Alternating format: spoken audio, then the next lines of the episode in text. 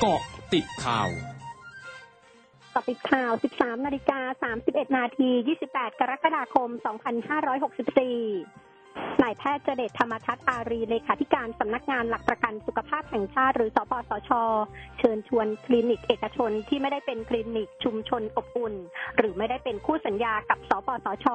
เข้าร่วมดูแลผู้ป่วยโควิด -19 กลุ่มสีเขียว ในรูปแบบ Home Isolationเพื่อเพิ่มจำนวนหน่วยบริการที่จะเข้ามารับดูแลผู้ป่วยให้มากขึ้น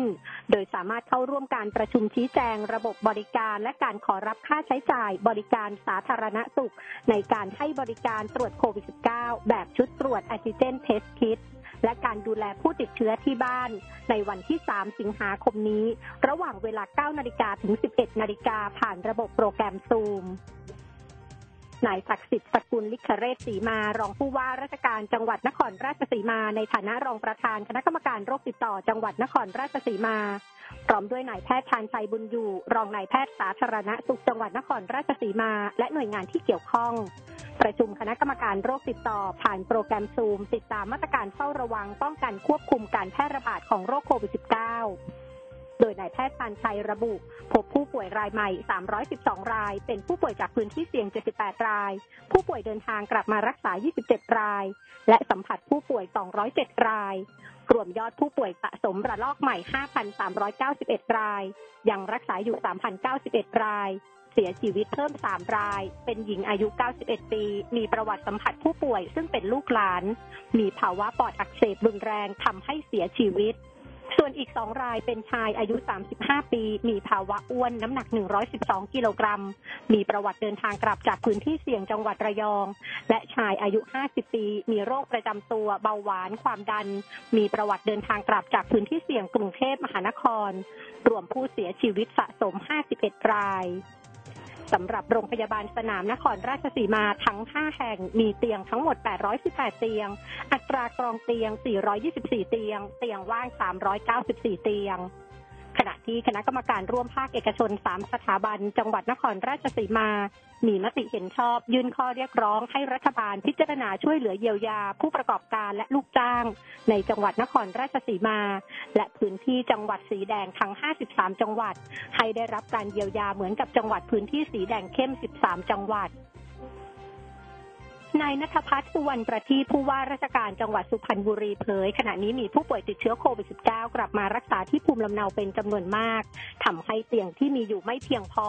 ซึ่งได้เปิดโรงพยาบาลสนามทั้งหมด 8 แห่ง แบ่งเป็นโรงพยาบาลสนามในจังหวัด 3 แห่ง ล่าสุดเตียงเต็มแล้ว และโรงพยาบาลในอำเภออีก 5 แห่ง ยังคงมีเตียงว่างเล็กน้อย คาดต้นเดือนสิงหาคมนี้จะเร่งขยายโรงพยาบาลสนามให้ครบทุกอำเภอ เพื่อรองรับผู้ป่วยให้ได้มากที่สุด นอกจากนี้จังหวัดสุพรรณบุรียังคงดำเนินการตรวจเชิงรุก พร้อมตรวจคัดกรองโรงงานอุตสาหกรรมในพื้นที่อย่างเคร่งครัด ช่วงนี้ไปเกาะติดโตเกียวโอลิมปิกเกมส์ค่ะ เกาะติดโตเกียวโอลิมปิกเกมส์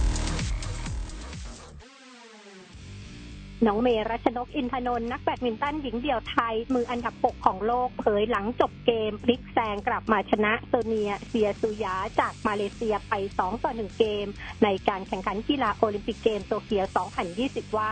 เกมนี้เหนื่อยแต่ไม่รู้สึกล้า เป็นการคุมเกมใช้ความคิด เกมแรกที่แพ้ไปก็ตกใจ แต่ก็พยายามไม่คิด และมองถึงการคว้าชัยใน 2 เกมหลังให้ได้ และคิดว่าพยายามจะเล่นให้เป็นตัวเองมากที่สุด